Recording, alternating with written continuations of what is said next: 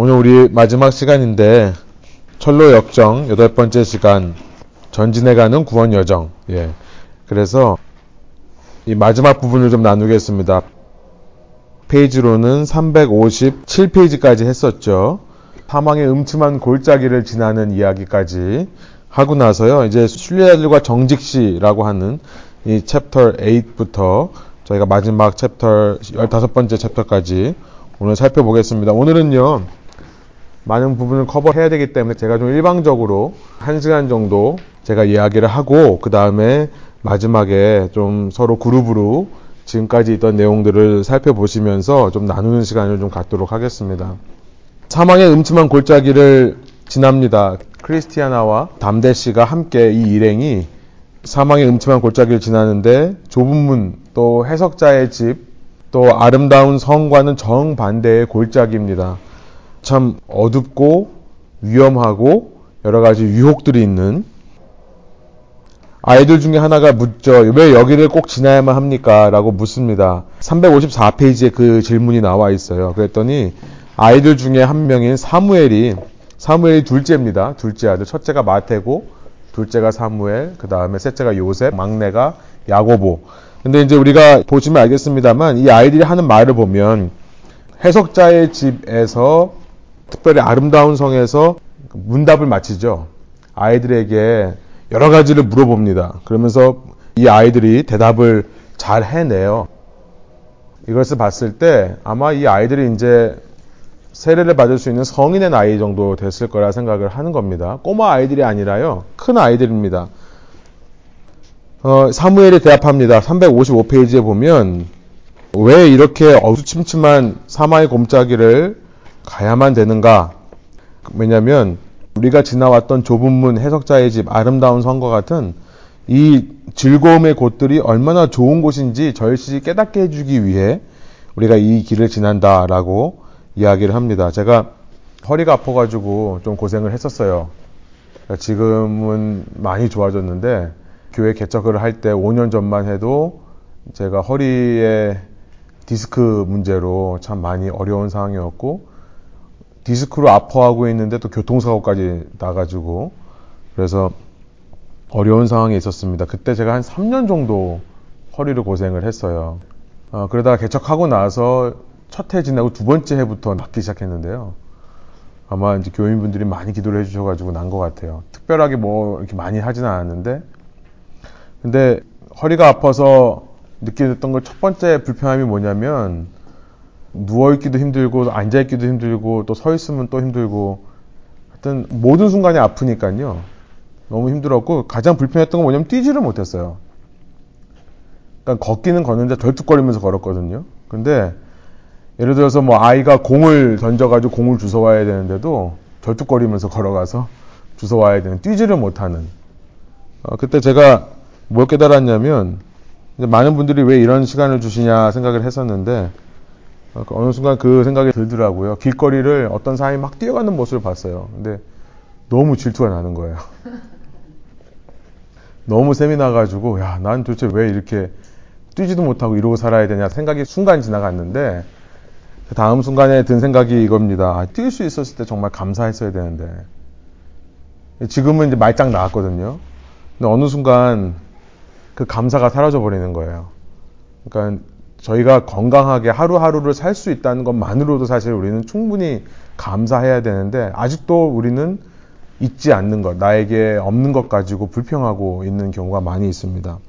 사망의 음침한 골짜기를 지나면서 고난의 시간을 통해서 정말 우리가 즐거운 시간, 축복받았던 시간, 그 시간이 얼마나 감사해야 했던 시간이었는지를 깨닫게 되는 거죠. 그래서 여러분 우리 감사절 지냈습니다만 절기로 한번 그 감사하고 지나는 게 아니라요.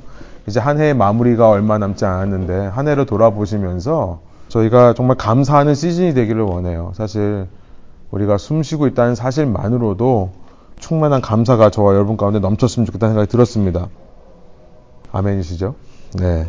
사망의 음침한 골짜기에서 이제 거인 철퇴, Maul이라는 거인과 싸워서 이깁니다. 이 담대가 Great Heart라고 하는 담대 씨가 이겨요. 그러고 나서 이제 전망대에 도착을 하죠. 그곳에서 크리스천이 믿음이라는 사람을 만났던 곳입니다. 사망의 음침한 골짜기를 지났을 때 믿음이라는 친구와 동행하게 되죠. 믿음 하면 생각나는 것이 허영의 시장이죠. 베너티 페어라고 하는 허영의 시장에서 믿음이 어떻게 됐습니까? 마지막에 신앙을 지키다가 붙잡혀서 재판받고 순교당했죠. 불에 타서 죽는 화형을 당했습니다. 그 이야기가 이제 허영의 시장에서 나올 것이고요. 그런데 이곳에서 이제 크리스티아나 일행이 만나는 사람은 믿음이 아니라 정직이라는 사람입니다. 미스터 아니스트라는 사람이에요. 358페이지에 보시면 이 정직 씨를 처음 만나는데 이 정직 씨가 뭘 하고 있냐면 뭐 하고 있죠? 자고 있습니다. 오동나무 한 그루 아래에서 깊은 잠에 빠져 있는 한 늙은 순례자가 있었다. 이렇게 시작해요. 358페이지에. 저는 이 표현을 보면서 좋은 번연의 약간 좀 풍자적인 그런 의도를 좀 생각해 봤습니다. 정직이라고 하는 순례자가 깊은 잠에 빠져 있고 이 사람이 늙은 순례자다. 오랫동안 순례의 길을 걸었고 오랫동안 걷는 동안에 어, 이 정직과 함께 동행했던 사람이 없었다는 사실. 그래서 순례자에 빠지면 안 되는 것 중에 하나가 정직이 아닌가 생각이 들어요. 우리 삶에 믿음 중요합니다. 크리스천이 만났던 믿음. 근데 믿음도 중요하지만 믿음이 있다면 정직한 삶도 중요하다는 이야기를 아, 한번 생각해 보게 됩니다. 깊은 잠에 빠져 있고 아무도 그를 깨운 사람 없이 그냥 그를 스쳐만 지나갔던 그 길을 한번 상상해 보세요. 우리 믿는 사람들이요. 세상에 나가서 나는 하나님을 믿는다. 무슨 얘기를 하면 하나님께서 허락하신 거다. 무슨 얘기하면 하나님께서 뜻이 있으셔서 그럴 거다.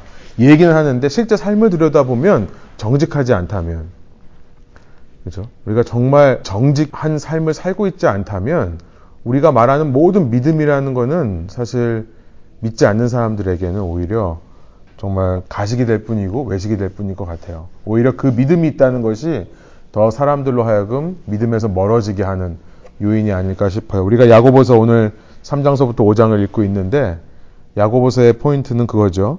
믿음과 함께 행함이 따라와야 되고 동반되어야 된다라는 것을 이야기합니다. 어, 저도 이 부분에서 정직의 중요성을 한번 생각해 봐서요.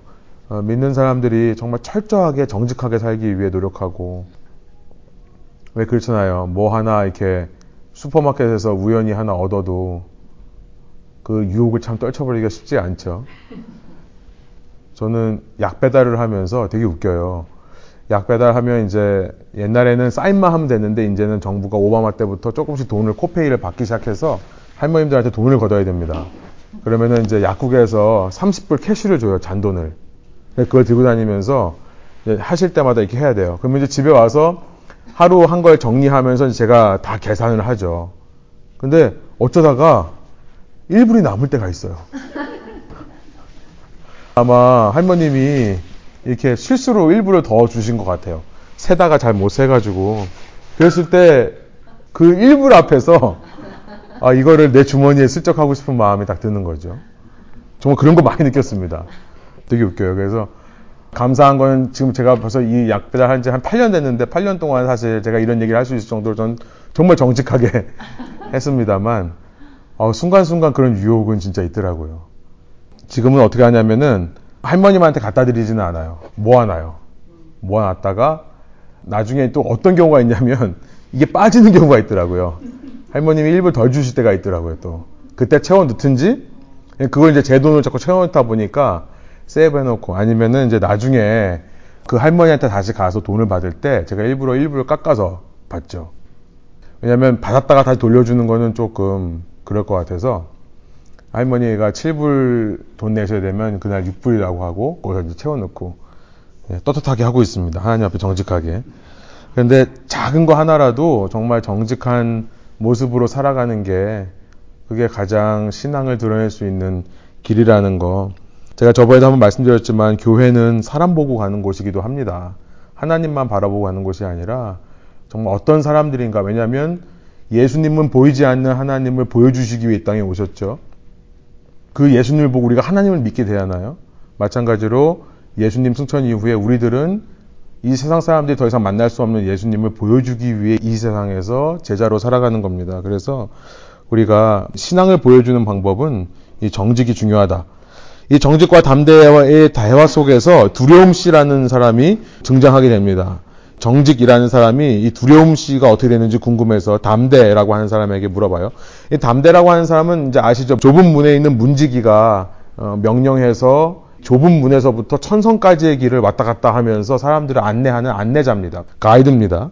그래서 전에 이 담대 씨가 두려움 씨라는 사람을 안내했던 그 경험을 쭉 풀어놓습니다. 한마디로 말하면 두려움에 사로잡힌 사람이에요. 두려움 씨는요. 이 말 그대로. 362페이지에 담대가 이 두려움 씨를 어떻게 표현하냐면 그 마음 속에 낙심의 늪이 있는 사람인 것 같다. 이 얘기를 합니다. 얼마나 작은 일에 낙심하고 용기를 내지 못하는지 그 마음 속에 낙심의 늪이 있는 사람이다. 이런 표현을 하죠. 그래놓고 364페이지에 그런데 그런 사람이라 할지라도 이 순례의 길을 끝까지 갈 수 있다라는 얘기를 합니다. 우리가 이름만으로 봤을 때 지금까지 이야기를 통해서 보면 이름을 딱 들으면 이 사람이 순례의 길을 끝까지 갈 수 있는 사람인지 아닌지를 알 수 있었어요. 그죠? 예를 들어서 뭐 허례 씨, 위선 씨 이러면 거만 뭐 이렇게 그러면 우리가 이 사람은 안 될 거다. 이제 알았죠. 근데 아마도 말씀드린 대로 조한 번연이 목회를 하다 보면서 목회자의 마음을 많이 품게 되는 것 같아요. 저희는 두려움이라는 이름을 했으면 우리는 이제 가장 먼저 아, 이 사람은 순례의 길 가다가 두려워서 못 가겠구나. 그런데 예상과 달리 두려움은 끝까지 갑니다. 364페이지에 다섯 번째 줄에, 위에서부터 다섯 번째 줄에 이렇게 말하고 있어요. 여러분도 아시겠지만 우리 주인님은 아주 성품이 온유하신데 두려움이 많은 사람들에 대해서는 특히 더 그러하시죠. 주께서 이렇게 잘 대해주셔서 그가 용기를 얻었던 것 같습니다. 목자 대신 예수님의 마음을 품는다는 것은 바로 그거죠. 두려워하고 오히려 낙심의 늪에 있는 사람들을 그 사람들이 능력이 없기 때문에 연약하기 때문에 그러는 것이 아니라 오히려 그런 사람일수록 더 품는 그런 모습. 공동체를 이루면서 저희가 서로 서로를 볼 때 마음에 안 드는 모습들을 발견하곤 합니다. 서로에게.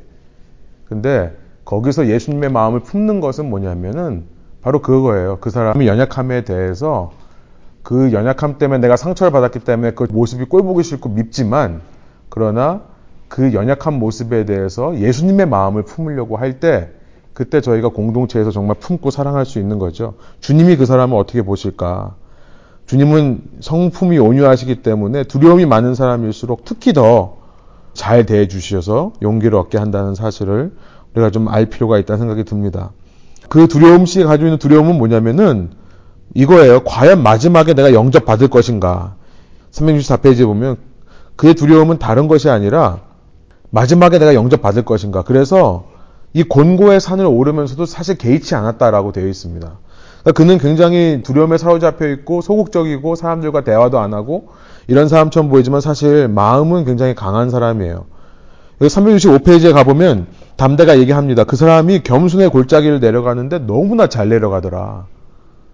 거기서 가장 기뻐해서 막 뒹굴면서 뛰놀면서 좋아하더라. 이런 얘기를 합니다. 그리고 또 허영의 시장에 가면 허영의 시장에서 너무나 담대하게 얘기해서 저러다가 몰매 맞지 않을까 걱정도 되었다. 이런 얘기도 합니다. 마법의 땅에서는 말똥말똥했다 눈이 말똥말똥해서 잠이 오지도 않고 이렇게 건넜다. 그리고 죽음의 강을 건널 때 내 평생에 그렇게 그 죽음의 강이 얕아진 것을 본 적이 없었다. 그러니까 뭡니까? 약한 사람이니까 예수님께서 특별히 더 큰 은총을 허락해 주시는 거예요. 이 크리스천은 이 강을 건널 때 정말 몸이 다 잠길 정도로 강물이 불어났었죠. 하나님께서 믿음이 강한 사람에게 더 큰 시험을 허락해 주시는 것이고요. 이 두려움이라는 사람은 두메 강을 건널 때 어, 무릎도 안 차는 물을 건너서 천성에 들어갔다라고 하는 것은 약한 사람을 하나님께서 더 긍휼히 여기시고 불쌍히 여기시는 그런 마음이 있으신 거다. 우리가 알게 되는 겁니다. 이 두려움 씨에서 한 가지 제가 이제 생각했던 거 질문은 그거예요. 한 가지 기억나는 단어가 이 366페이지에 보면 이 정직의 이야기를 듣고 나서 담대하게 묻는 것입니다. 그런데 왜 그렇게 착한 사람이 평생 어두운 마음으로 살아갔을까요? 라는 질문이에요. 이거에 대해서 담대가 두 가지 이야기를 합니다. 첫 번째 이유가 뭐냐면 현명하신 하나님의 뜻에 의해 그렇게 된 거다. 그렇게 얘기하죠. 366페이지부터 367페이지까지 제가 표현이 너무 좋아서 제가 그대로 옮겨 적었는데요. 현명하신 하나님 뜻이 무엇이냐 보면 이렇게 말합니다. 나는 무거운 마음의 느낌 없이 나오는 신앙 고백을 결코 신뢰하지 않습니다. 음악가가 음을 고르게 맞추고자 할 때 가장 먼저 건드리는 현은 대개 베이스 현입니다. 하나님께서도 인간의 영혼을 그의 음조로 맞추고자 하실 때 가장 먼저 이 현을 건드리십니다. 너무나 멋진 말 아니에요? 그죠? 너무나 멋진 말이에요. 우리 음악 하시는 분들 모든 현악기는 가장 먼저 베이스 음을 조율하고 그 베이스 음을 기반으로 해서 나머지 이제 높은 음들을 조율을 합니다. 우리 노래 좀 불러보신 분들은 아시죠? 이 베이스가 항상 기반이에요. foundation입니다. 우리 혼성으로 4부로 찬양할 때도 뭐 소프라노, 알토, 테너, 베이스 있지만 베이스가 음을 받쳐주어서 그 위에다가 음을 차곡차곡 하나씩 쌓아가는 겁니다. 어느 음악 소리를 들었을 때 베이스가 이렇게 확실히 안정되면 풍성한 느낌을 받고 꽉 차 있는 느낌을 받아요. 음악이 안정되어 있는 느낌을 받습니다. 근데 가장 어두운 음이죠. 음 중에는. 하지만 모든 음의 밑바탕이 된다.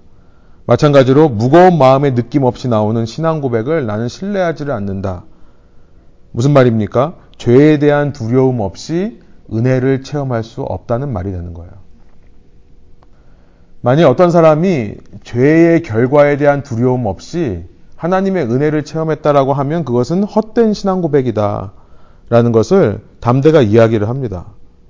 나는 무거운 마음의 느낌 없이 나오는 신앙 고백을 결코 신뢰하지 않습니다. 그러니까 우리가 신앙생활이라 할 때 그냥 마냥 좋기만 하고 마냥 감사하기만 한 것이 아니라는 것을 알게 되죠.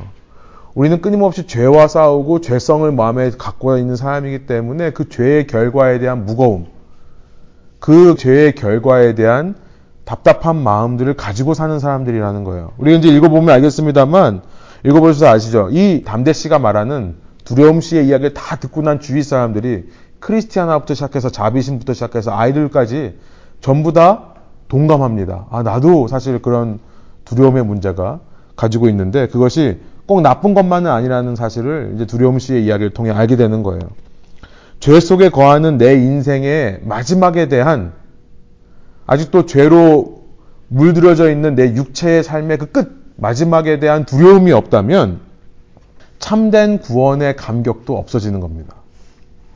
내 안에 참된 구원의 감격이 살아 숨쉬는 건 뭐냐면 내가 얼마나 예수님 없이는 정말 죽을 수밖에 없었던 두려움에 처할 수밖에 없었던 존재인지를 그냥 머리로만 깨닫는 게 아니라 정말 마음 깊이서부터 깨달을 때 정말 그 두려움을 실감하고 체험할 때 그만큼 우리는 구원의 은혜에 대해서 감격하게 되는 거죠.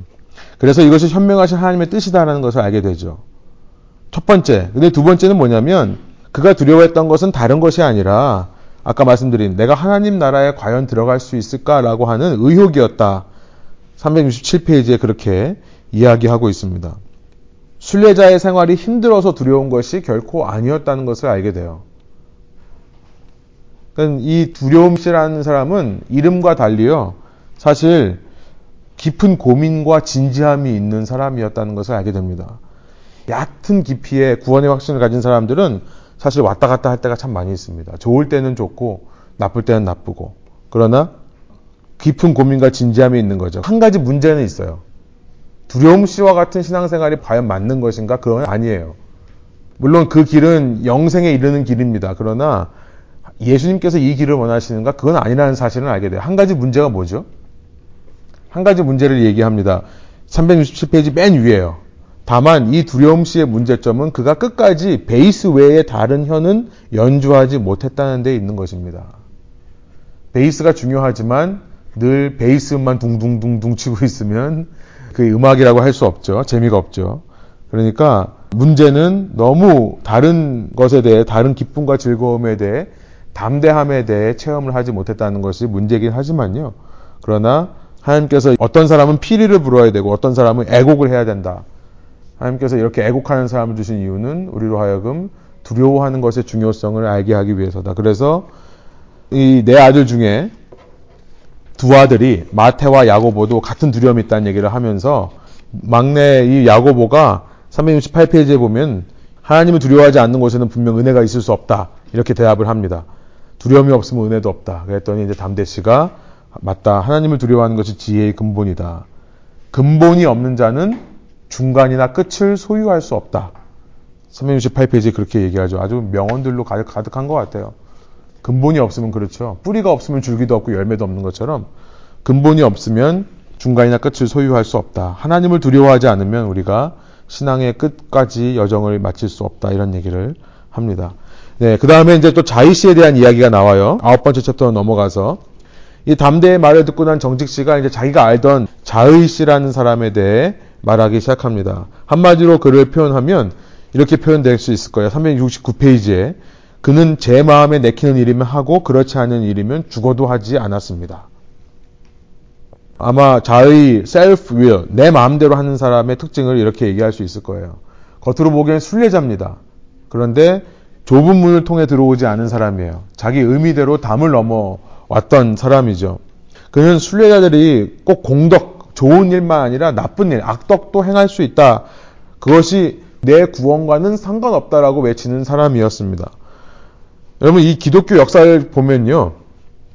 신학교에서 신학생들에게 꼭 하는 것 중에 한 가지가 뭐냐면 기독교 역사를 쭉 처음부터 예수님 시대부터 쭉 이렇게 보거든요. 그런데 왜 그렇게 하냐면 이 기독교 역사를 보면 이 시대 수많은 이단들이라든지 수많은 사람들의 어떤 신앙의 모습들이 이미 과거에도 있었다는 걸 알게 돼요. 근데 기독교 역사 속에서 끊이지 않고 나왔던 것이 뭐냐면 은혜에 빠져서 은혜를 너무나 감사하고 신봉한 나머지 은혜 안에서 나의 행위는 그 은혜와 무관하다라고 외치는 그런 극단적인 신앙들이 항상 나왔습니다. 영지주의라고 하는 것을 들어보셨을 거예요. 너스티시즘, 영지주의. 영은 선하고 육은 악하다. 그리스 철학을 기독교와 애매하게 섞어가지고 만든 사이비, 그러니까 이단적인 종교인데요.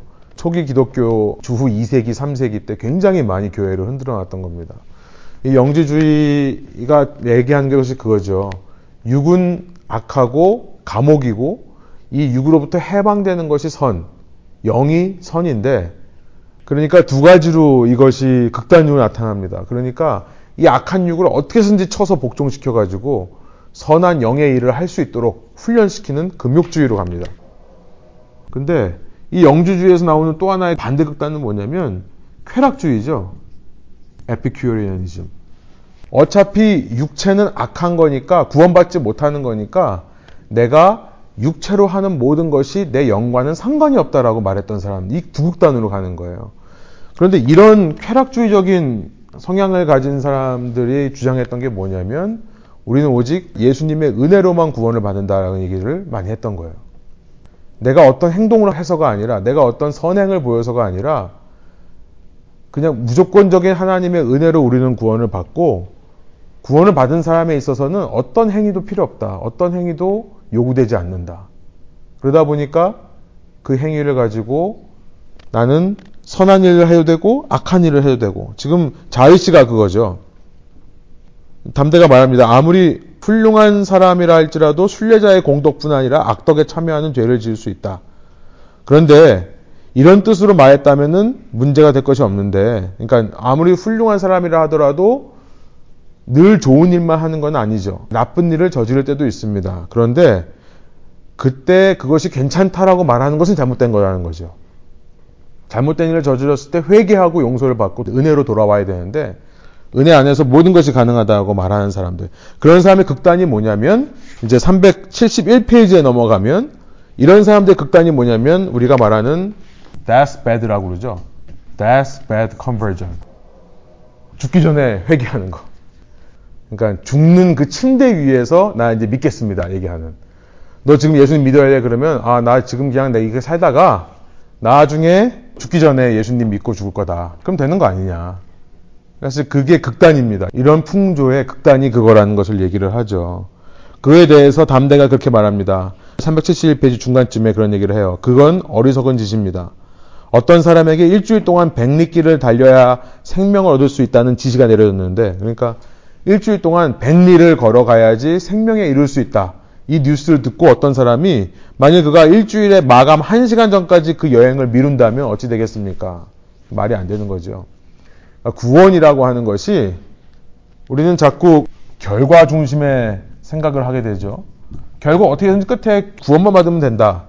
근데 그 과정에 대해서는 전혀 중요하지 않게 생각하는 그것이 문제라는 겁니다. 과정을 통해서만 얻을 수 있는 결과라면 그러면 그 과정을 걸어가야 되는 거죠. 천로역정이 바로 그 얘기를 하는 겁니다. 우리가 물론 은혜로 구원을 받았지만 그 은혜란 이 과정을 걸어가게 하시는 은혜지 이 과정 없이 결과로 우리에게 소유해 주시는 그런 은혜가 아니다. 어떤 사람이 하나님으로부터 은혜를 받았다고 해서 그가 이 길을 걸어가야 되는 책임과 의무를 감당해야 되는 것이 없어진 것은 아니다. 그게 천로역정의 메시지죠. 요즘도 이런 사람들이 있는데 그때 당시에도 17세기에도 이런 사람들이 많이 있었는 모양입니다. 자유로 신앙생활하는 사람들이 너무나 많아요. 그래서 그냥 신앙생활을 한다면서도 정말 내키는 대로 하는 사람들이 너무나 많습니다. 내키면은 열심 내고 그렇지 않으면은 다운되고 업앤다운이 많은 그래서 371페이지에 보면 정직이라는 사람이 이 자의와 함께 다니면서 혹은 오랫동안 순례의 길을 걸어갔던 사람으로서 이런 사람들을 참 많이 봤다. 그러면서 그런 사람들에 대한 자세한 묘사를 합니다. 나 이런 사람도 봤고 저런 사람도 봤다. 어떤 사람들은 갑자기 막 그런 곳이 있냐고 긍정적으로 말하다가 어느 하루 아침에 그런 곳은 없다고 돌아서는 사람들도 있고 이런 사람이 있다. 그래서 자의식을 통해 우리가 생각해 볼 수 있는 것은요. 우리가 우리의 자의대로 신앙생활 하지 않기 위해서 신앙생활에 있어서 원리와 규칙들을 만들어내는 것이 중요하다는 것을 생각해 봅니다. 물론 우리가 율법적으로 할 필요는 없어요. 그런데 항상 내 자신을 쳐서 복종시키기 위한 구체적인 플랜, 그리고 그 플랜을 가지고 성실하게 따라가는 그런 노력은 필요한 것 같습니다. 은혜를 받았다고 해서 은혜의 종교라고 해서 내가 내키는 대로 할 수 있는 것은 아니라는 것을 우리가 좀 깨달았으면 좋겠고요. 물론 율법적인 종교였던 유대교에서 탈피한 것이 기독교지만 그래도 우리가 어, 그런 디스플린은 훈련은 계속 필요한 겁니다. 그래서 때로는 그런 경우 참 많이 느끼는 것 같아요. 정말 어떤 일을 하기 싫은데 했을 때 또 은혜가 임하는 걸 많이 봐요. 그렇죠. 그리고 어떤 모임에 정말 가기 싫어요. 그날따라. 아우, 왜 이렇게 가기 싫은지. 근데 내 뜻대로 안 하고, 그 정말 내 뜻이거든요. 그 뜻대로 안 하고, 그냥 순종하고 갔었을 때 생각지도 않았던 은혜가 느껴지고 그런 경우들이 참 많이 있는 것 같다는 생각이 들어요. 아무튼 넘어가겠습니다. 시간이. 예. 이제 가요의 여관으로 갑니다. 이 허영의 도시에 가기 전에 이렇게 지친 여행길에 무어갈 수 있는 여관입니다. 주인 가이오라는 사람은 여기 머물면서 많은 휴식을 주고 쉼을 주시지만 참 재밌는 게 뭐냐면 다음 세대에 대한 관심이 있는 사람인 것 같아요. 이 가이오의 여관에서 제가 한 문장을 택하라고 그러면은 요약할 수 있는 게 아마 이걸 것 같아요. 부디 이 아이들이 아버지의 명예를 이어받아 그의 발자취를 따르며 아버지가 도달한 곳에 이르게 되기를 바랍니다. 어, 저는 이 가이오라는 사람이 특별히 다음 세대에게 관심 있는 사람이라는 것을 생각해 봅니다. 결국 이 집에서 첫째가 마태가 결혼하는 일이 일어나죠. 신자에게 주신 사명 중에 하나는요, 내가 잘 믿고 마지막 길을 가는 것도 중요하지만, 나의 그 신앙의 여정을 통해 다음 세대가 이 길을 따라오게 하는 것이 우리 신자들에게 주신 하나님의 명령이고 사명이라는 것을 알게 돼요. 창세기 1장의 말씀이 생각이 나더라고요. 1장 27절, 28절에 보면 하나님께서 당신의 형상대로 사람을 창조하셔서 남자와 여자로 창조하셨는데 그 이유에 대해서 아니면 그 목적에 대해서 28절에 이렇게 말씀하시죠. 하나님이 그들에게 복을 베푸셨다. 하나님이 그들에게 말씀하시기를 생육하고 번성하여 땅에 충만하여라. 땅을 정복하여라. 바다의 고기와 공중의 새와 땅 위에서 살아 숨쉬는 모든 생물을 다스려라 하셨다. 생육하고 번성해서 땅에 충만해라. 이것을 위해 남자와 여자를 만드셨다는 사실. 그러니까 우리는요, 어떤 시대에 살고 있냐면, 내가 사랑하는 사람 만나서 결혼해야지. 근데 왜 사랑하는 사람 만나서 결혼해야 되는지는 말해주지 않는 세대에 살고 있습니다. 근데 우리 신앙의 선조들은요, 내가 사랑해서 결혼하는 게 아니에요. 제가 다시 한번 생각하면서, 우리 어머니의 어머니 세대만 해도 사랑해서 결혼하는 게 아니었죠. 얼굴 보지도 못하는 사람들. 그래서 그냥 아버지끼리 만나가지고 합의를 합니다. 내 아들과 당신 딸을 결혼시키자. 그러면은 아들, 딸이 그냥 결혼을 해요. 지금 같으면 난리 나죠. 엄마가 뭔데, 아빠가 뭔데, 내 인생 이래라 저래라야 난리 나죠. 근데 이렇게 된 게 몇백 년 안 됐어요. 백 년도 안 된 전통입니다. 그 전까지 수천 년 동안 인류는 그 이런 방식으로 결혼 생활을 하지 않았었다는 생각이 들어요. 그래서 제가 말장난 같지만 이렇게 얘기해 보고 싶어요. 지금 시대는 사랑하니까 결혼한다고 하지만 우리 이전 세대 사람들은 결혼해서 사랑하는 사람들이었다. 예, 결혼하는 이유가 뭡니까? 사랑하기 위해서 결혼을 하는 거예요. 거꾸로입니다. 그렇죠? 목적이 다른 거예요. 결혼하는 이유가 사랑하기 위해서 그런 거다. 그 사람을 사랑할 뿐만 아니라 그 사람과의 관계에서 자녀를 낳아서 자녀를 사랑하는 거고 그리고 이 자녀를 낳아서 기르는 이유는 뭐냐면 그걸 통해 하나님을 사랑하고 주님을 사랑하기 위해서다. 여기 보니까 놀라운 얘기가 나와요. 375페이지 밑에 보면은 이런 얘기를 합니다. 이 가이오의 대화 속에서 가이오가 이렇게 말합니다. 이제 제가 여자들에게 가해지는 비난을 물리치기 위해 여자 입장에서 좀 이야기를 드리죠. 말씀드린 대로 좀 여자의 입장에서 이 두 번째 천료역정 2부가 쓰여지고 있는데요. 너무나 좋은 말씀을 하세요. 그러니까 보니까 죽음과 저주가 여자를 통해 세상에 들어오긴 했으나, 그러니까 당시 많은 남자들의 아마 여성을 비하하는 발언 중에 하나가 뭐였냐면 아마 이거였을 것 같아요. 결국 여자가 뱀에게 속아가지고 남자까지 속은 거 아니냐.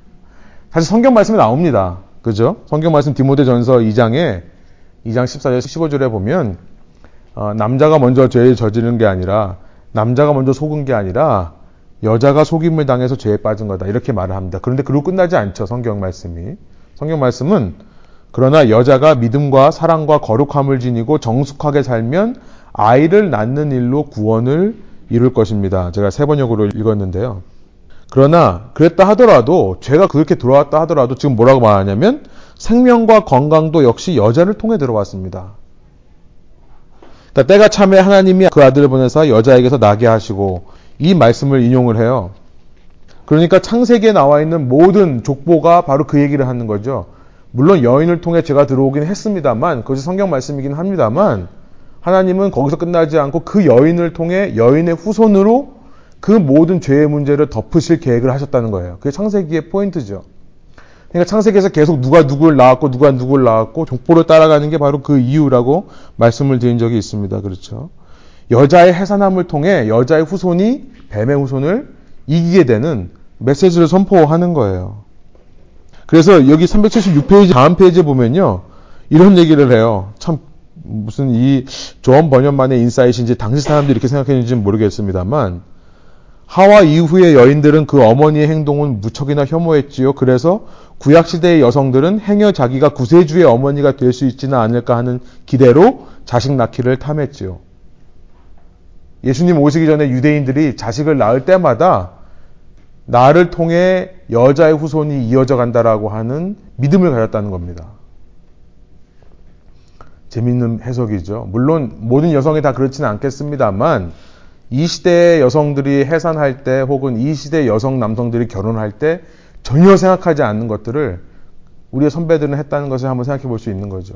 우리는 그저 내가 좋아서 내가 정착하고 안정되기 위해서 이 도시 속에서 이 문화 속에서 잘 살기 위해 또 경제적으로 좀 더 안정되기 위해 결혼을 택합니다만 예수님 이전에 유대 여인들이 메시아를 낳기 위해 해산의 수고를 했다면 이제 혹시나 나를 통해 구세주의 혈통이 이어질 수 있을 것은 아닌가 생각을 했다면 참 요즘 시대하고는 너무나 다른 모습인 것 같다는 생각이 들어요.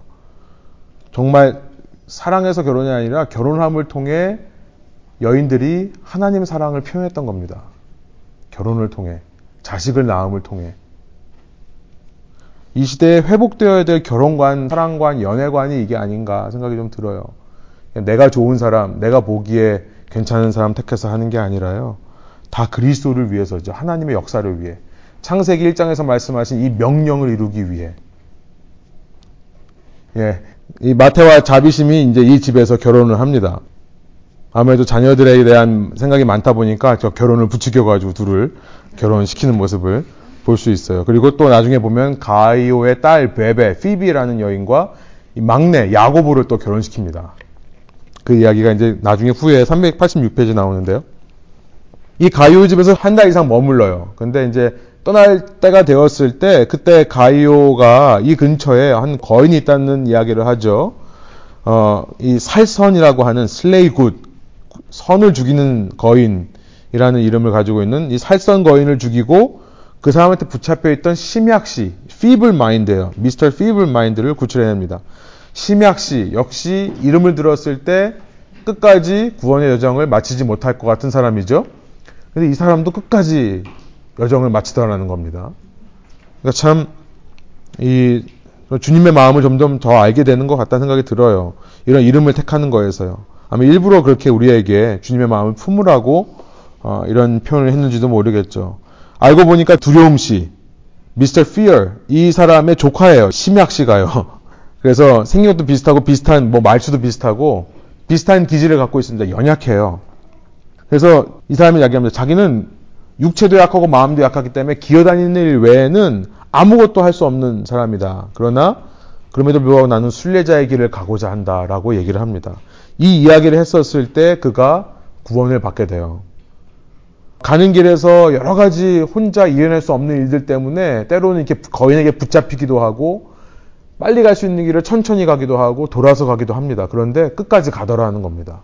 때때마다 하나님께서 사람들을 붙여주셔서 구원자를 허락해 주셔서 구원받고 나가, 나갈 수 있다. 381페이지에 보면요. 이 정직이라고 하는 사람이 가이오와의 대화 속에서 이런 대답을 합니다. 이제 가이오가 뭘 묻냐면 두 남자가 순례 얘기를 걷고 있는데 한 사람은 젊은 사람이고 한 사람은 나이 든 노인이라는 거예요. 근데 젊은 사람은 마음속에 이 죄를 짓고자 하는 욕망이 더 커요. 젊으니까요. 젊었을 때 청년의 정욕이 있죠. 주체 못하는. 근데 이제 노인이 되고 나면 자연스레 그런 육체의 정욕이 사라져 있다라는 얘기를 합니다. 이 두 사람이 같이 순례길을 걸을 때 누가 더 하나님의 은혜를 잘 드러내면서 걷는 거냐 물어보니까 정직 씨는 자신이 노인이라서 더 아는 건지 모르겠지만 젊은이가 그렇다. 왜냐하면 젊은이는 비록 부패한 마음으로 있지만 그 부패한 마음을 끌어안고 노인의 페이스를 맞출 수 있다면 정말 많은 노력을 하는 거다. 이런 얘기를 하죠. 그러니까 노인이라고 표현된 사람은 이런 겁니다. 육체가 약한 사람이에요. 그러나 마음은 어느 정도 강해진 사람입니다. 왜냐하면 마음 속에 있는 이 정욕이 많이 사그라들었기 때문에 그래요. 그래서 지혜가 있죠. 충고를 할 수 있습니다. 젊은 사람에게요. 근데 젊은이는 육체는 강하고 마음이 약해요. 늘 유혹에 시달리는 겁니다. 근데 이 심약 씨의 이야기를 통해서 둘 다에게 메시지를 준다고 생각이 들어요. 노인이나 젊은이들이나 왜냐하면 심약 씨는 보기에 몸도 약하고 마음도 약한 사람이라는 거죠. 근데 몸도 약하고 마음도 약하지만 순례길을 가고자 하는 마음으로 인해 하나님께서 지켜주시더라. 그러니까 저는 메시지가 젊은이는 젊은이대로의 어려움이 있습니다. 나이 드시면 나이 드신 대로 어려움이 있을 거라고 생각을 해요. 그런데 어떤 경우에도 우리가 구원의 길을 가고자 하는 마음만 있다면 하나님께서 도와주신다는 겁니다. 도와주신다는 거예요. 그래서 맨 마지막에 보면 이제 선한 사마리아인을 얘기하죠. 이제 가요의 집을 떠나는데 돈 내려고 했더니 나는 선한 사마리아인이 와가지고 다 돈 페이 해준다. 니네 돈 낼 필요 없다. 선한 사마리아인 누구입니까? 예수 그리스도죠. 저는 고린도 후서 12장의 말씀이 생각났어요. 12장 9절부터 10절인데요. 그러나 주님께서는 내게 이렇게 말씀하셨습니다. 내 은혜가 내게 족하다. 내 능력은 약한 데서 완전하게 된다. 그러므로 그리스도의 능력이 내게 머무르게 하기 위하여 나는 더욱더 기쁜 마음으로 내 약점들을 자랑하려고 합니다. 그러므로 나는 그리스도를 위하여 병약함과 모욕과 궁핍과 박해와 곤란을 겪는 것을 기뻐합니다. 내가 약할 그때에 오히려 내가 강하기 때문입니다. 아멘이죠. 저는 이 과를 8장서부터 11장을 약한 무리들이라는 제목으로 좀 해봤는데요. 결론이 이겁니다. 우리는 약한 존재들이라는 거예요. 앞길을 보지 못합니다. 우리는 한 치 앞도 보지는 못해요. 시각장애인과 마찬가지예요. 우리는 우리 앞에 어떤 길이 펼쳐지고 무엇을 만나고 어떤 고난과 혹은 어떤 즐거움을 만날지를 모르는 사람입니다. 그런데 하나님께서 우리의 발걸음을 옮겨주시기 때문에 우리는 이 여정을 완주할 수 있는 겁니다. 그래서 약함 가운데 강하게 역사하시는 하나님을 기대하면서 우리가 두려움이라는 이름을 들었을 때, 심약이라는 이름을 들었을 때, 우리는 참 이 사람들이 끝까지 못 갈 것 같은데 갈 수 있었다는 사실, 또 우리 속에 사실은 그런 마음이 있다는 두려운 마음이 있고 우리 가운데 연약함이 있다는 사실이 있는데요. 그럴 때 우리가 오히려 연약함을 가지고 셀러브레이트 할 수 있는 하나님 앞에 내려놓고 그를 통해 역사하시는 하나님을 찬양할 수 있는 저와 여러분 되기를 원합니다. 입으로 넘어가서요. 천성을 향해 이제 가는 길 12장부터 마지막 15장까지 있습니다. 허영의 시장에 가요. 어, 심약시와 동행하기 위해 어떤 사람이 주어지냐면 주저라는 사람이 주어집니다. Mr. Ready to Halt. 뭡니까? 그만둘 수 있는 준비가 되어 있는 사람. 스탑할 수 있는 준비가 되어 있는 사람이에요. 주저하는 사람이에요. 근데 참 신기해요. 이 주저 씨도 구원을 받습니다. 심지어 두 번째로 이 일행 중에 두 번째로 받아요. 아무튼 이 주저라는 사람이 갈까 말까 주저하는 사람인지 모르겠는데 심약 씨와 함께 동행하면서 같이 따라와요. 담대와 정직 가장 건강하고 용감한 사람들 두 명이 아마 어, 앞에 앞장선 것 같고요. 그 뒤에 크리스티나와 일행 그 맨 뒤에 심약과 주저가 따라옵니다. 그러니까 싸울 수 있는 남자 가운데 여자 그 다음에 맨 마지막에 싸울 수도 없는 남자들 이렇게 가죠. 같은 방향을 가는데 세 그룹이 다른 페이스로 갑니다. 그래서 하나님의 역사가 참 신기해요. 교회의 다양성이 여기 있는 것 같아요. 우리가 같은 비전을 보고 같이 가지만 어떤 사람들은 앞장서서 가는 사람이 있고 어떤 사람들은 이게 뭔 소리래? 무슨 말인지도 모르는 사람들도 있고 어떤 사람은 예, 가려고 해도 약해서 많이 도움을 주고 싶은 마음만 앞서고 도움 주지 못하는 분들도 있는 것 같고 그런데요 교회 안에서 이 여정이라는 것은 각자의 페이스에 맞게 서로 기다려주고 서로 이끌어주고 서로 양보하는 그런 모습이 있는 것이 정말 중요한 것 같습니다. 물론 이상적으로 봤을 때 똑같은 페이스로 다 같이 가면 너무나 좋겠죠. 그런데 그게 중요하지 않고 같은 방향을 함께 가고 있다는 것이 중요해서요. 이 심약 씨가 먼저 가십시오. 나는 좀 걸음이 느리고 힘들기 때문에 내가 방해가 될 것 같습니다. 그랬는데도 불구하고 이 일행은요, 꼭 같이 가야 된다. 이렇게 기다려주고 이끌어주는 공동체. 그래서 아, 교회가 이런 모습이 어, 있을 때 정말 그리스도의 공동체 같은 모습이라는 생각을 해봅니다. 크리스천과 믿음이 이 허영의 시장에서 당한 일을 아시죠? 아까 말씀드린 대로 붙잡혀서 재판받고 감옥에 갇혔다가 믿음이 순교하게 되는 근데 이 크리스천과 믿음이 당한 이 모든 고난이 후대 사람들에게 전설처럼 이 후대 사람들에게 깊은 교훈을 줘서 뭐 합니까? 허영의 시장에 오기 전부터 준비를 하게 해요. 마음의 준비를.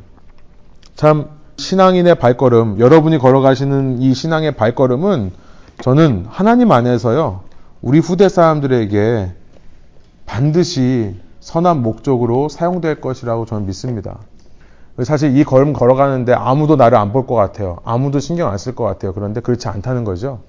누군가가 나의 걸어가는 여정을 통해 준비를 할 거고 미리 대비를 할 수 있다는 사실을 꼭 기억하시기 바랍니다. 이 나손이라고 하는 사람의 집에 머물러요. 아마 허영의 시장에서 장사하는 사람인 모양이에요. 허영의 시장 근처에 살고 있는데 나손이라는 사람이 딸의 이름이 그레이스입니다. 은혜예요. 이 나손을 통해 허영의 도시에 이제 착한 사람들이 있다는 사실을 알게 돼요.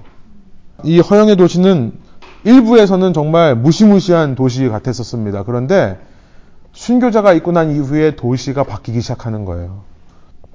착한 사람들의 가기가 있대요. 그래서 그 사람들 불러와라 했더니 그 사람들의 이름이 이렇습니다. 통회 씨, 거룩 씨, 성도 사랑 씨, 무허위 씨, 허위가 없다는 거죠. 그리고 참회 씨 이렇게 돼 있어요. 392페이지에 그 이름이 나와 있죠. 그리고 나서 이 도시가 많이 온건해졌고 더 이상 화형을 하지 않고 화형을 금지시키다시피 했다. 믿음이 죽은 이후에 그들은 부끄러워서 더 이상 화형시키는 일이 없었다. 393페이지에 그 얘기가 있습니다. 그리고 나서 오히려 종교를 가진 사람들을 존경하지까지 했다. 이런 얘기가 있습니다. 그래서 허영의 시장에서 만난 사람들 중에 했던 말 중에 이 말이 좀 기억이 나요. 순례길을 가는 사람이 이 거룩이라는 사람이 얘기하는 건데요. 순례길을 가는 사람이 꼭 가지고 가야 할 두 가지 것이 있는데 그것은 곧 용기와 흠없는 생활입니다. 크리스천과 믿음이 보여줬던 그 용기. 상인들이 물건 사라고 했었을 때 나는 진리를 살고 싶습니다라고 말했던 정말 이 허영의 도시 속에서 돈과 쾌락이 유혹하는 세상 속에서 흠없는 생활을 보여줬던 그 영향력이 이 도시에 흘러갔던 모양입니다. 우리도 도시에 살면서 우리가 필요한 것은 뭐냐면 정말 그런 용기인 것 같아요. 복음을 부끄러워하지 않고요. 예수님께 메인바된 사람이라는 것을 담대하게 선포할 수 있는 용기, 그리고 그거에 걸맞는 흠없는 생활.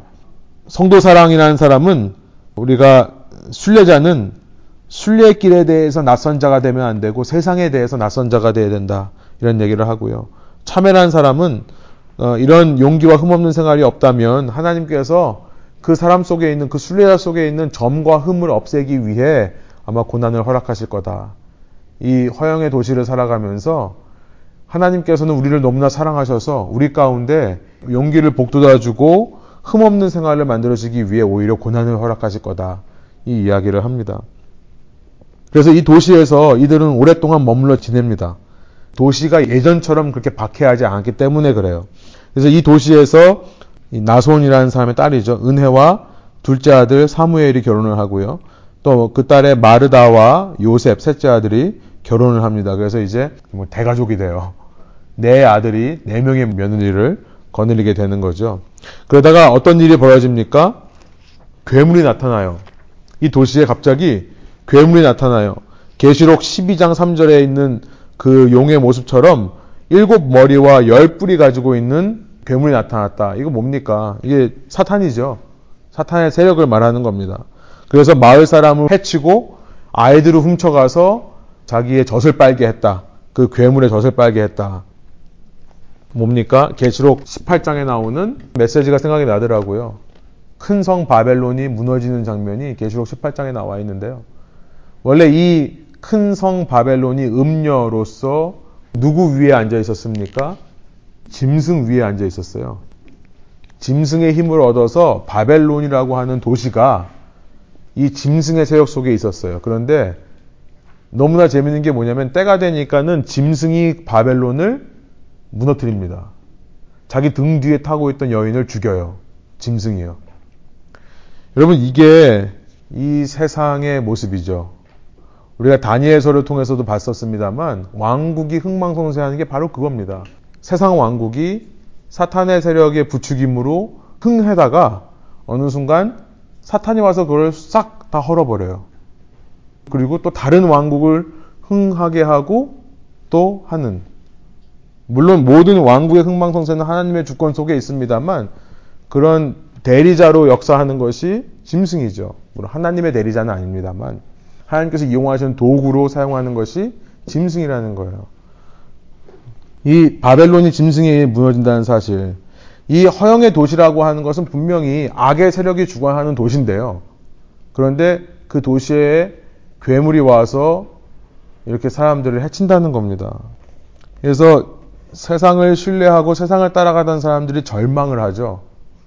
이렇게 큰 성 바벨론이 무너질 때 그 바벨론에서 장사하던 모든 상인들이 다 통곡을 합니다. 계속 18장에 그 얘기가 나와 있죠. 그것이 사탄의 계략이라는 거예요. 사탄은 절대 사람을 이롭게 하지 못합니다. 이롭게 한다 하더라도 어느 순간 사탄의 목적은 하나님의 창조물이신 인간이 실패하고 좌절하게 만드는 것이 목적이에요. 그래야 하나님께 그것이 원수를 갚을 수 있는 유일한 길이라고 생각하기 때문에 그런 거죠. 세상에서 우리가 정말 복받아서 잘 먹고 잘 살고 잘 나간다고 해도 어느 한순간에 어, 그것이 무너질 수 있습니다. 저는 그렇게 생각해요. 왜냐하면 그것이 하나님의 손에 붙들리지 않으면 모든 것이 다 완전하지 않기 때문이고 하나님의 손에 붙들리지 않으면 모든 것에서 우리가 안정을 찾을 수 없기 때문에 그런 것입니다. 재밌는 게 뭐냐면 이때 담대와 통회, 거룩, 무허위, 참회, 일행이 가서 이 괴물을 싸워 이겨요. 완전히 죽이지는 못했지만 다시는 이 나쁜 일을 하지 못할 정도로 싸워 이깁니다. 그랬더니 많은 사람들이 이들을 보고 칭송하더라 라는 것을 바라보게 됩니다. 저는 도지 선교라는 게요. 단순히 사회 악을 해결하는 것은 아니라고 생각합니다. 도시 선교라는 게. 우리는 도시 속에서 이 도시를 자기 나라라고 착각하고 있는 이 사탄의 세력을 계속해서 몰아내는 역할을 해야 돼요. 근데 단순히 사회 악을 해결해서 어려운 사람 도와주고 불쌍한 사람 구제해주고 해서 도시 선교가 일어나는 것은 아니라 생각이 들어요. 왜냐하면 그것은 세상 사람들도 하기 때문에 그래요. 그러나 세상 사람들은 눈에 보이는 현상만 해결하려고 하는 겁니다. 그 뒤에 있는 배후에 대해서는 몰라요. 무엇이 이 도시 가운데 사람들을 끌어모으고 있고 무엇이 그 끌어모은 사람들로 하여금 절망하게 하는지 그것이 동일한 세력인지를 몰라요. 그러나 기독교인들은 영적 현실을 파악하고요. 근본 뿌리를 해결해야 되는 사람들이는 거죠. 도시 선교라는 것은 바로 그겁니다. 단순히 보이는 육의 문제만 해결하는 게 아니라 영적으로 솔루션을 해결책을 제시하고 영적인 길을 보여줄 수 있는 것이 도시 선교예요. 물론 그런다 할지라도 396페이지 맨 마지막에 보면 이해력이 없는 사람들이 있다고 합니다. 아무리 이런 일을 해도 이 짐승을 싸워 죽인 사람들을 전혀 관심도 기울이지 않는, 존경하지 않을 뿐더러 그들의 용기와 모험심에 아무런 관심이 없는 수많은 도시 사람들이 있을 거예요. 이 도시 속에는. 그러나 그 중에 부르심이 있는 사람들이 있습니다. 여기 보면요. 그 위에 보면 아직 무력에 빠져 있는 많은 사람들도 그들에게 찬사와 존경을 보냈다. 이렇게 돼 있어요. 이렇게 사탄에게 속아서 이 세상 속에서 무력, 물질적인 것으로 내 삶을 개척해 나갈 수 있다고 믿는 그 사람들이 이런 일을 통해 부르심이 있다면 하나님께 감사와 또 신앙의 공동체에 감사와 존경을 보낼 수 있다는 것을 우리가 믿고 저는 사실 제가 왜 목회하냐고 물어보면은 저는 이걸 하고 싶은 겁니다. 사실은. 그러니까 목회라는 게 그냥 교회 관리, 교회 maintenance 이게 아니라요. 교인들과 함께 사실 이걸 하고 싶은 거예요. 도시에서 사탄의 영향력 속에서 모여들었던 사람들이 오히려 그 사탄은 우리에게 영원한 것을 줄 수 없고 절대 안정과 평화를 줄 수 없다는 사실을 깨닫게 해주고요. 그래서 거기서 예수님을 만나고 찾게 되는 그 일에 사실 하고 싶은 겁니다. 고린도후서 10장에 보면 3절부터 5절에 세 번역으로 읽으면 이렇습니다. 우리가 육신을 입고 살고 있습니다만은 욕정을 따라서 싸우는 것은 아닙니다. 싸움에 쓰는 우리의 무기는 육체의 무기가 아니라 하나님 앞에서 견고한 요새라도 무너뜨리는 강력한 무기입니다. 우리는 궤변을 무찌르고 하나님을 아는 지식을 가로막는 모든 교만을 쳐부수고 모든 생각을 사로잡아서 그리스도께 복종시킵니다. 저희 공동체를 통해 이런 영적인 싸움에서 승리하게 되는 일들이 일어나기를 소원합니다. 우리 기쁨의 산으로 넘어갑니다. 화영의 시장 그렇게 쉽게 지나가요. 기쁨의 산 아래에서 목자의 집에 머물고요. 여기에 아이들을 맡기라고 되어 있습니다. 목자의 집이 있는데 여기다가 크리스티아나가 자기 네 명의 며느리한테 네 아기를 여기에 맡겨라. 이게 무슨 말입니까? 우리 자녀는 내가 기르는 게 아니라 그리스도께서 기르시는 거다라는 것을 알게 되죠. 의심의 성에 가서 절망 거인과 싸워서 절망 거인을 죽입니다. 크리스천과 소망이 거기 붙잡혀서 매일 밤마다 그렇게 막 매일 맞았던 곳이에요. 그죠? 주일 전까지. 기억나시죠? 그런데 그 절망 거인과 그의 아내를 의심의 성에서 싸워서 죽이고요. 거기에는 크리스천의 네 명의 아들들도 동참해서 싸워 이깁니다. 그러니까 신앙의 대를 거듭하면 우리보다 우리 다음 시대가 더 훌륭한 신앙인들이 저는 태어날 것을 믿고요. 거기에 이 역사의 흐름 속에 이런 도시 문화의 흐름 속에서 저는 소망이 있다고 생각해요. 우리가 그것을 믿는다면 비록 세상은 더 악해지고 세상은 더 어두워지지만 다음 세대가 우리보다 더 뛰어난 영적인 군사로 세워질 수 있다라고 믿으면요. 그리고 믿음에 걸맞는 우리가 섬김과 행함이 있다면 저는 다음 세대가 그렇게 세워질 수 있을 거라 저는 생각합니다. 저희 연합 모임을 통해서도 목사자들한테 제가 자꾸 말씀드리는 게 뭐냐면 우리 포기하지 말자는 거예요. 포기하지 말고 젊은이들이 다음 세대가 우리보다 훨씬 더 주님을 사랑하고 주님을 예배할 수 있다는 것을 이야기하는 겁니다. 근데 또 왜 아내들은 가만히 있고 남자들만 가서 싸우냐 또 이 얘기가 지난 시간 나눴습니다만 17세기예요 여러분. 그래서 남성 여성의 그 인식 자체가 너무나 다르기 때문에 지금 시대에서는 좀 이해하기 힘든 그런 일도 있습니다. 어쨌든 그 결과로 절망 거인을 싸워서 이겨서 거기 붙잡혀 있던 낙심이라고 하는 사람 미스터 데스펀던시 그 다음에 그의 딸 이름이 즐겁입니다. 그래서 much afraid 즐겁 즐겁녀 예. 낙심 씨와 즐겁을 구출하는데요. 마찬가지로 낙심 예, 구원에 이르지 못할 것 같죠? 그러나 구원에 이릅니다. 기쁨의 산에 도착했는데 목자들이 이 사람들을 보면서 하는 얘기가 이거예요. 402페이지에 보면 이 일행을 보면서 한마디로 참 가냘픈 분들이군요. 누가 봐도 연약한 사람들의 모임. 그러나 우리는 약한 자나 강한 자나 가리지 않고 받아들인다. 이렇게 얘기합니다. 마태복음 25장 40절에 임금이 말씀하시는 거죠. 너희가 여기 내 형제자매 가운데 지극히 보잘것없는 사람 하나에게 한 것이 곧 내게 한 것이다. 그래서 목자들은 그 말씀을 기억해서 이렇게 이야기를 합니다. 산을 세 가지로 오르는데 경의의 산, 마운틴 마블. 여기 무슨 산이냐면 마가복음 11장 24절 25절을 인용하고 있어요. 뭡니까? 이 믿음을 보여주는 산이에요. 그러니까 이 세 가지 산이요. 순례자들이 반드시 지켜내야 될 싸움에 대해서 얘기를 한다 생각이 듭니다. 순례자들이 꼭 이 여정을 마치는 데 있어서 이 싸움을 싸워야 된다. 첫 번째는 뭐냐면 끝까지 믿음을 지키는 거다. 마운틴 마블에서 그걸 보고요. 시간 없으니까 빨리빨리 넘어갈게요. 그 다음에 결백의 산. 끝까지 순례자들에게 필요한 싸움은 뭐냐면 비둘기 같이 순결함입니다. 순결함이에요. 옆에서 이 결백의 산에 보니까 어떤 사람이 흰 옷을 입고 있는데 편견과 악의가 진흙을 던져요. 그 옷에 계속. 뭐 하는 겁니까? 옷을 더럽히려고요.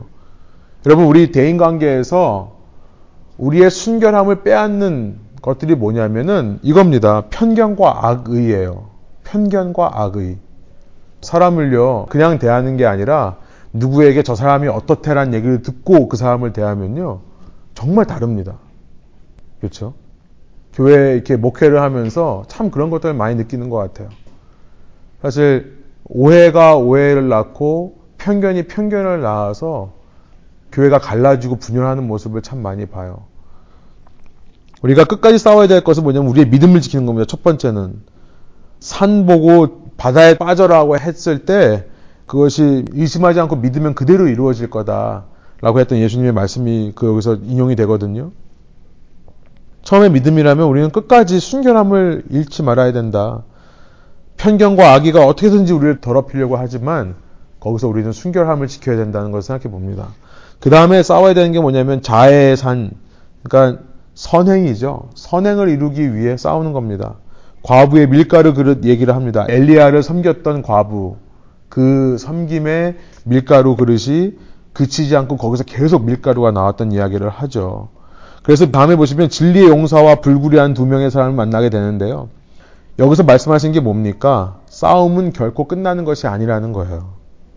이 세상을 사는 한 천성에 들어가기까지 이 싸움이 계속되는 겁니다. 믿음을 지키는 싸움, 순결함을 지키는 싸움, 내 것을 포기하고 남에게 나누어 주려고 하는 선행의 싸움이 계속 이어지는 겁니다. 왜냐하면 우리는 끝까지 우리의 본성은 의심하게 만들거든요. 끝까지 우리로 하여금 판단하고 정죄하게 만들거든요. 끝까지 우리로 하여금 네 거를 챙기라고 하거든요. 널 위해 살라고 얘기를 하거든요. 그래서 우리는 끝이 보일수록 실은 게으르게 됩니다. 어떻게 보면 그러나 싸움은 끝이 올수록 더 치열해진다는 것을 알게 돼요. 천로역정을 통해서요. 이 진리 용사를 보니까 자세하게 하지는 않겠습니다만 정말 크리스천에 대한 이 믿는 사람들에 대한 온갖 방해가 있었고 부모가 믿지를 않아요. 그리고 온갖 거짓 소문을 다 들었습니다. 맨 마지막에 구원을 받은 낙심이라든지 이런 사람들이 구원 못 받았다라고 하는 소문을 듣고 그런데도 불구하고 이 진리의 용사는 끝까지 자기의 의지를 굽히지 않았다. 뭐 이런 얘기가 나와요. 그래서 이들이 지나는 땅이 마법의 땅인데요. enchanted ground. 가면 졸려서 잠들게 되는 땅. 끝까지 그 순례 얘기를 마쳐야 되는데 가지 못하게 거기 잠드는 곳이 있습니다. 근데 왜 잠드냐에 대해서 드디어 존 번연이 얘기를 합니다. 418페이지를 한번 보시면요. 이 마법의 땅이 여기 왜 있는지에 대해서 이렇게 얘기를 합니다. 왜냐하면 원수들이 보기에 이 바보들이 오랫동안 길을 걸어왔으니 지쳐서 앉아 쉬고 싶겠지. 여행이 거의 끝났으니 정신 상태가 해이해지겠지 하고 여겨지기 때문입니다. 그래서 마법의 땅이 이 뷸라의 땅, 마지막 천성 그 죽음의 강을 건너는 건너기 바로 직전에 있는 그 뷸라의 땅에 이전에 아주 가까이 위치해 있다는 것을 이야기를 합니다. 그래서 말씀이 생각나죠. 디모데후서 4장의 말씀이에요. 사도 바울이 맨 마지막 편지에서 인생의 맨 마지막 편지에서 디모데에게 하는 말입니다. 나는 이미 부어드리는 제물로 피를 흘릴 때가 되었고 세상을 떠날 때가 되었습니다. 나는 선한 싸움을 다 싸우고 달려갈 길을 마치고 믿음을 지켰습니다. 이제는 나를 위하여 의의 멸류관이 마련되어 있으므로 의로운 재판장이신 주님께서 그날에 그것을 나에게 주실 것이며 나에게만이 아니라 주님께서 나타나시기를 사모하는 모든 사람에게도 주실 것입니다. 여러분 순례의 길에 어느 과정을 가고 있든지 간에요. 우리가 끝까지 이 싸움을 그치지 않았으면 좋겠다는 생각이 듭니다. 믿음을 지키시고요. 순결함을 지키시고요. 때로는 인간관계에서 저는 정말 비둘기처럼 순결한, 어떻게 보면 정말 비둘기 같은 어리석음도 필요한 것 같아요. 이 사람이 뻔히 이런 사람에도 불구하고 속아주는, 내가 모르는 것처럼, 이 사람이 뻔히 이런 생각으로 이렇게 하는 것에서 불구하고도 참아주고 기대해주는, 세상에 보기에 어리석은 모습까지도 있어야 우리의 순결함이 지켜지는 것 같습니다. 그리고 선행, 하는 이런 싸움을 끝까지 싸워가실 때 정말 끝까지 달려갈 길을 마치고 믿음을 지켰다라고 하는 사도 바울의 고백처럼 저희들도 그런 주님의 품에 안기는 그날까지 그런 길을 걸어가시기를 원합니다. 그래서 필라 땅에 보면 우체부가 한 명씩 한 명씩 와서 이제 이 죽음의 강을 건너는 편지를 주죠. 가장 먼저 크리스티아나가 건너갑니다. 그리고 나서 주저 씨가 가고요. 심약 씨가 건너가고요. 낙심이 가고요. 정직이 건너가고요. 진리의 용사가 건너가고 불굴이 건너가고 그러면서 끝나고 이 아이들은 그곳에 남아서 빌라 땅에 남아서 이 네 명의 가족이 교회를 확장해 가더라라는 말로 이 모든 천류 역정이 끝이 나는 겁니다. 저는 이 뒷부분은 결론을 내기를 한 사람 한 사람 부를 때 패턴이 있어요. 패런이 있죠. 초청장 받자마자 이 사람들이 뭘 합니까? 지금까지 여행을 같이 했던 사람들에게 메시지를 줘요. 하나님의 마음으로 격려, 위로의 메시지를 합니다. 아, 누구도 나 너 때문에 이거 서운하다 이런 얘기 안 하죠. 그죠? 다 축복하죠. 그리고 감사하죠. 감사의 말씀을 다 전하죠. 그리고 나서 마지막 강을 건너기 전에 꼭 한마디씩 하고 건너요. 마지막 말이에요. 숨 거두기 마지막에 하는 한 가지의 말. 여러분 숙제를 하나 드릴게요. 숙제를 하나 드릴게요. 마지막 시간인데 숙제 검사는 제가 못합니다만 여러분이 지금 죽음의 강을 건너는 순간이라면 내가 내 주위 사람들에게 하고 싶은 말이 뭘까? 내가 지금 얘기해야 될 사람들이 누굴까 한번 생각해 보시고요. 무슨 말을 할까 한번 생각해 보세요. 그리고 그 말을 지금 한번 해보세요. 예. 지금 한번 해보시면 좋겠어요. 그리고 또 두 번째 숙제는 뭐냐면 마지막 말. 여러분이 마지막 주님 만나기 전에 죽음의 강을 건너기 전에 여러분이 정신이 있을 때 여러분이 해야 될 말. 그것이 뭘까 한번 생각해 보세요. 고민해 보세요. 기도해 보세요. 굉장히 중요한 말인 것 같아요. 마지막 모습. 그 한 사람의 하나님을 향해 가는 마지막 모습은요, 정말 파워풀 합니다. 그 주위 사람들에게요. 우리가 이 땅에서 우리가 신앙생활 잘하는 것도 중요하지만 나의 마지막을 지켜볼 사람들에게 어떤 메시지를 전하고 어떤 모습으로 죽을 것인가가 굉장히 지금 우리가 준비해야 되고 고민해야 되는 부분 중에 하나인 것 같아요. 예, 갑자기 또 아버님이 생각나네요. 예, 저희 동생이 교회를 한동안 이제 안 나가다가 아버님 병수반 하느라고 뭐 지쳐서 그랬는지 뭐 했는지 하여튼 하와이 있으면서 어느 순간 또 개척교회에서 섬기다가 너무 번아웃 돼가지고 그다음부터 교회를 안 나가기 시작했는데요. 아버님 돌아가시는 모습 보고 저도 다시 한번 믿음에 대해 생각해 보게 됐어요. 아 정말 정말 제대로 된 믿음을 가져야겠구나. 아버님의 모습을 보면서 너무 감사했고 나도 저런 모습으로 내 후대 사람들에게 보이고 싶다는 생각을 했는데요. 아버님 돌아가시는 과정을 통해서 동생이 마음의 치유가 많이 된 것 같아요. 하나님에 대해 신앙에 대해 많이 치유가 돼서 뭐 요즘은 좀 잘 나가는지 모르겠습니다만 하여튼 마음이 많이 돌아섰어요. 그래서 예. 저희는 뭐 야 오빠가 목사인데 너 교회 나가야 되는 게 아니냐. 근데 그런 말이 필요 없죠. 그렇게 그런다고 나가는 건 아니고요. 하나님께서 또 그런 역사가 있는 것 같습니다. 그래서 숙제해 드립니다. 여러분이 오늘 만약에 내가 마지막 숨을 거둔다면 내가 누구한테 어떤 말을 하고 싶을까? 근데 그 말을 한번 생각해 보시고 해보세요. 미리부터 좀 해보세요. 관계가 많이 회복될 것 같아요. 그리고 마지막 말을 내가 어떤 모습으로 할까 생각해 보시면 좋겠어요. 예, 이렇게 저희 끝나고요. 전례역정 그동안에 끝까지 하여튼 꾸준히 잘 읽으시고 또 강의에도 잘 참여해 주시고 그래서 너무 감사드리고요. 이것을 통해 좀 많은 것을 또 생각해 보게 되는 것 같습니다. 우리가 정말 쉽게 생각했던 혹은 너무나 편하게 생각했던 신앙생활에서 조금 더 우리가 하나님이 정말로 우리에게 뭐 원하시는 모습이 무엇인가를 생각해 볼 수 있는 책이었던 것 같고요. 나중에 시간 되시면 한 번 더 읽어보시면 재밌을 것 같아요. 천천히 한 번 더 읽어보시면 너무 좋을 것 같고, 아무쪼록 여기 나와 있는 신앙의 모습대로 우리가 끝까지 서로 응원하면서 격려하면서 우리 가야 될 길을 끝까지 다 마치고 주님 품에 안기게 되시는 저와 여러분 되기를 소원합니다. 함께 기도할게요.